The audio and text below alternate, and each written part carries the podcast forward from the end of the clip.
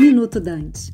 Este é um produto da agência Dante Comunicações. A nova lei de recuperação judicial e falências acaba de completar um ano de vigência no país e os efeitos são positivos para o mercado. Apesar do fisco ter sido favorecido com um conjunto de regras que lhe permitem maior eficiência na cobrança de seus créditos e maior poder de pressão sobre as empresas em recuperação judicial, a lei trouxe maior segurança jurídica para a compra de ativos depreciados de empresas em dificuldade, ao prever expressamente que a alienação de bens, direitos e ativos de quaisquer naturezas se dará livre de qualquer ônus e não haverá sucessão do arrematante nas obrigações do devedor de qualquer natureza, criando um cenário fértil para as operações envolvendo ativos estressados não somente para investidores locais, mas principalmente para estrangeiros em razão da situação cambial, de modo que esse mercado encontra-se pujante diante do enorme interesse de diversos investidores. Além disso, a lei previu Deep Financing, modalidade de financiamento trazida do direito falimentar norte-americano e que é uma das mais importantes fontes de financiamento destinado a empresas em crise,